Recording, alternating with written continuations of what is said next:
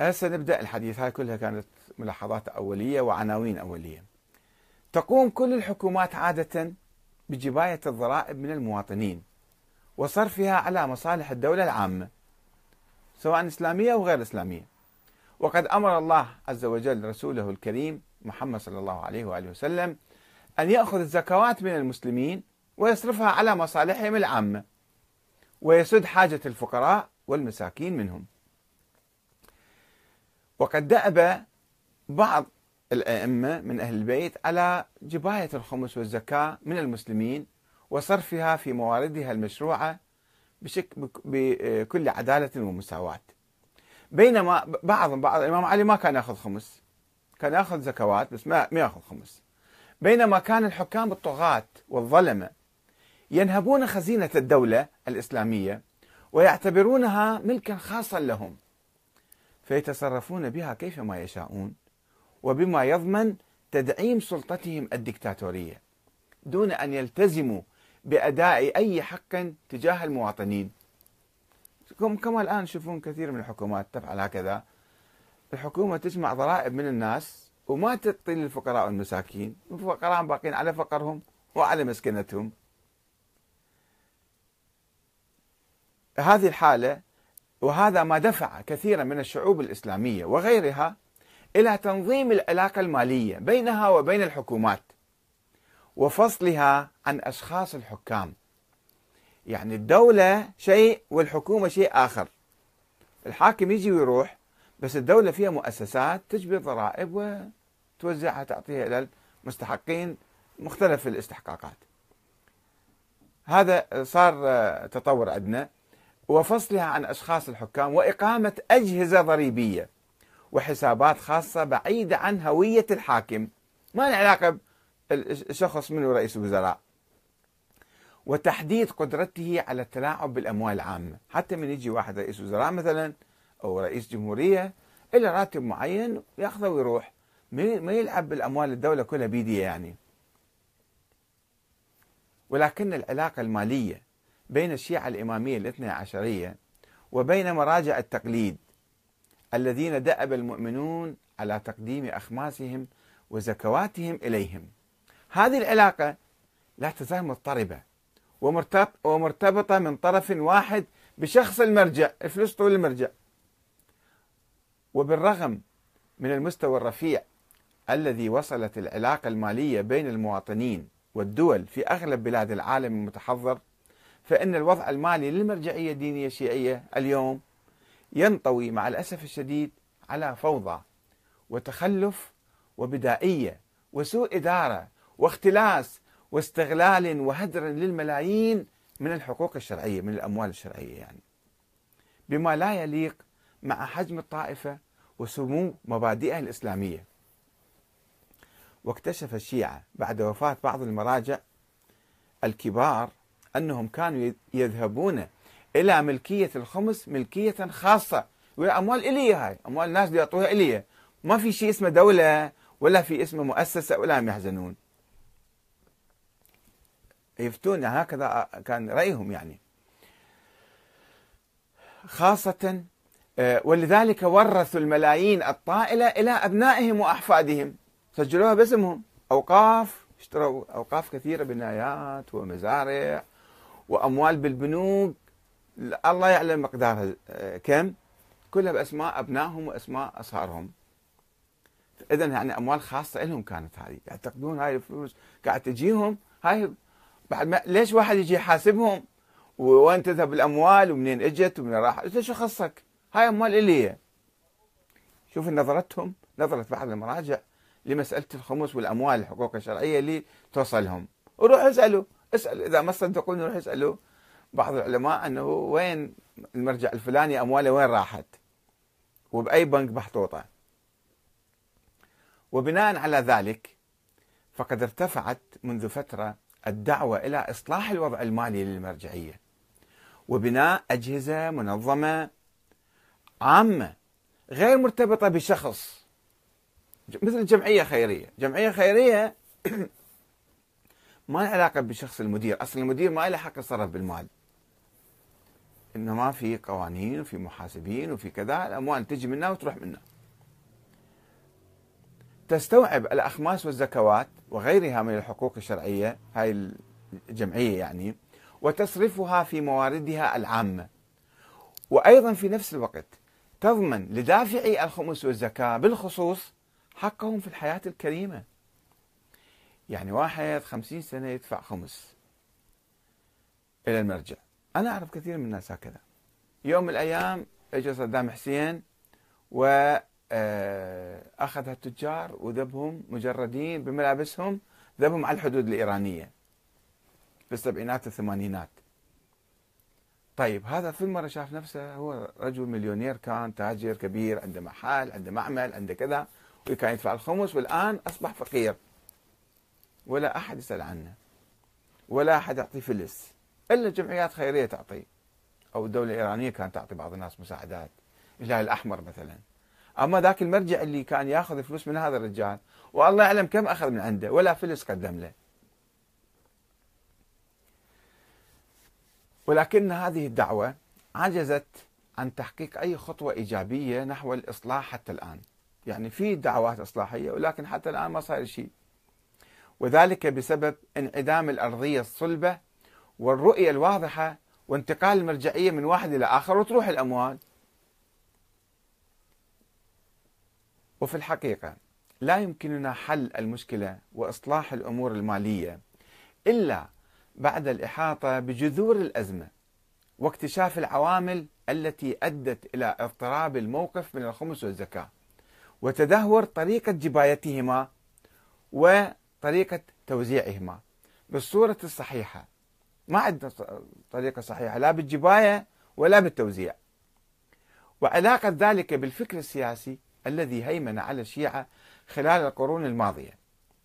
فمن المعروف أن الشيعة الإمامية الاثنى عشرية اللي يسموهم يعني هكذا وقعوا فيما يسمى بالحيرة بعد وفاة الإمام الحسن العسكري. وعدم وجود إمام بعده منذ أكثر من 1200 سنة تقريبا. وتحطم فكرهم السياسي. خلص ما ما عندنا فكر سياسي. وسيطرت عليهم فيما مضى نظرية سلبية جدا هي نظرية التقية والانتظار التي كانت تحرم إقامة الدولة لغير الإمام المعصوم الغائب المهدي المنتظر. وتعطل القيام بواجبات الدولة الإسلامية ومنها جباية الخمس والزكاة وما إلى ذلك إذا كان الخمس واجب. ومن هنا فقد احتار الفقهاء الأوائل قبل ألف سنة في حكم الخمس ولم يعرفوا لمن يسلموه. وقال الشيخ المفيد في كتاب عنده اسمه المقنعة صفحة 46 الشيخ المفيد هذا اللي يعتبر أيضا شيخ الطائفة أحد شيوخ الطائفة. يقول قد اختلف قوم من أصحابنا في ذلك عند الغيبة وذهب كل فريق منهم إلى مقال. كل واحد في رأي عنده. وإنما اختلف أصحابنا في هذا الباب لعدم ما يلجأ إليه من صريح الألفاظ. ما عنده شيء رواية أو حديث صريح نفعل بالخمس ماذا؟ وهذا ما أدى إلى القول بإباحة الخمس كما شفتوا هاي الرواية اللي رواها الشيخ الطوسي عن الكليني عن إسحاق بن يعقوب عن النائب الثاني محمد بن عثمان العمري. هذا الغموض والجهل في الموقف من الخمس أدى بعدد كبير من العلماء السابقين إلى القول بإسقاط الخمس وإباحته في عصر الغيبة كالشيخ الطوسي الذي ذهب في كتاب اسمه النهاية صفحة 265 ذهب إلى تحليل الخمس للشيعة في الأمور التي لا بد لهم منها من المناكح والمتاجر والمساكن. الحياة يعني خمس ما في خمس بعد. هذا الشيخ الطوسي. والشيخ سلار هذا عالم كبير زمن الشيخ الطوسي أيضا والقاضي ابن براج والشيخ محمد ابن إدريس الحلي والمحقق الحلي والشيخ يحيى بن سعيد الحلي والعلامة الحلي ابن المطهر يعني والشهيد الأول والشهيد الثاني والمقدس الأردبيلي والشيخ محمد حسن فيض الكاشاني والسيد علي الطباطبائي وابنه السيد محمد علي الطباطبائي والسيد محمد باقر السبزواري سلسلة من العلماء إلى وقت متأخر جدا الذين قالوا أن الأئمة قد أحلوا الخمس في زمان الغيبة كرما وفضلا للشيعة. إذا كان واجب فالأئمة قد أحلوا الخمس خلاص ارتاحوا. هذا موقف سلسلة من العلماء والعلماء السابقين خصوصا. كما أدى الغموض الذي أحاط بالخمس وعدم وجود نص واضح حوله في عصر الغيبة. هو أساس الخمس ورد بالقرآن فقط في موضوع الغنائم. في موضوع الغنائم أنه النبي كان يأخذ خمس ويعطيهم للمقاتلين أربع الأخماس أربعة أخماس وزع عليهم. آه، كما أدى الغموض الذي أحاط بالخمس وعدم وجود نص واضح حوله في عصر الغيبة بعدد آخر من العلماء إلى القول بدفن الخمس وإلقائه في البحر. روح دب فلوسك بالبحر. شايفين شلون عندنا عباقرة؟ ما شاء الله. علماء سابقين يعني يفتون فتاوى عجيبة غريبة. آه، إيمانا منهم كما يقولون هم يعني إن بأن الأرض ستخرج كنوزها عند ظهور المهدي. عصر خرافات. يعني فتاوى خرافية. فتاوى عجيبة غريبة. وقد أشار إلى هذه الأقوال. هذه الأقوال كانت معتبرة عند حتى علماء كبار كل من الشيخ المفيد في المقنعة قال يعني يمكن تدفن أو تذبه بالبحر. والقاضي ابن براج في كتابه المهذب والمحقق الحلي في شرائع الإسلام. والشهيد الأول في الدروس الشرعية. عنده كتاب اسمه الدروس الشرعية. قال إيه خمس. لو تدفنوه لو تذبوه بالبحر. وهكذا أدى الغموض آه، بعدد آخر عفوا هنا صار عندي خلط. وهكذا أدى الغموض المحيط بالخمس بعدد آخر من العلماء إلى القول بعزل الخمس وحفظه والوصية به إلى يوم ظهور الإمام المهدي وتسليمه إليه. وقد اختار هذا الرأي كل من الشيخ المفيد أيضا اختاره قال هذا الرأي الأفضل أنا أختاره. يعني استعرض عدة آراء وأقوال وقال هذا الرأي هو أفضل رأي. الشيخ المفيد في المقنعة والشيخ الطوسي في المبسوط كتاب المبسوط في الفقه صفحة 146 والقاضي ابن براج الذي رجح في كتاب المهذب جزء واحد صفحة 181 هذا الرأي. قال أحسن شيء انضمه نعزله ونضمه للإمام المهدي وقال عنه أنه أحوط وأقوى في براءة الذمة أنه تضمون الخموس ما توزعوا لأحد ولا تعطوا لأحد عندك خمس يصير بالملايين بالمليارات تتجمع الأموال الله أعلم. وكيف يضموها وكيف يحفظوها بعد ما يفكرون بها والشيخ محمد بن إدريس الحلي في القرن السادس هذا الهجري إجا الذي قال في كتاب السرائر صفحة 116 يقول الأولى عندي الوصية به والوديعة. ضموه. تودعوه عند أحد يعني. حطوه في البنك مثلا. إلى أن يطلع الإمام يحطوه إياه. يأخذ فلوسه من البنك. ذيك الأيام ما كانت بنوك. إذا ما كتبوا الفقهاء أن يحطوه في البنوك. فيعني نفس الفكرة إذا بنك إسلامي مثلا. مو بنك بسويسرا مثل ما حاطين بعض المراجع. فلوسهم أو في بريطانيا أو أمريكا. لا في بنك إسلامي وحطوا فلوسكم بالبنك. وهذا الذي أخبرناه أو أخبرناه وحققناه وأفتينا به. هذا ابن إدريس الحلي يقول وأفتينا به. وهو الذي يقتضيه الدين وأصول المذهب وأدلة العقول. وأدلة العقول. لاحظوا النقطة. يعني العقل يقول لنا الفلوس ضموها. حطوها في البنك لما يطلع صاحب الزمان اعطوه اياه وأدلة الفقه وأدلة الاحتياط بعد ما في دليل آخر.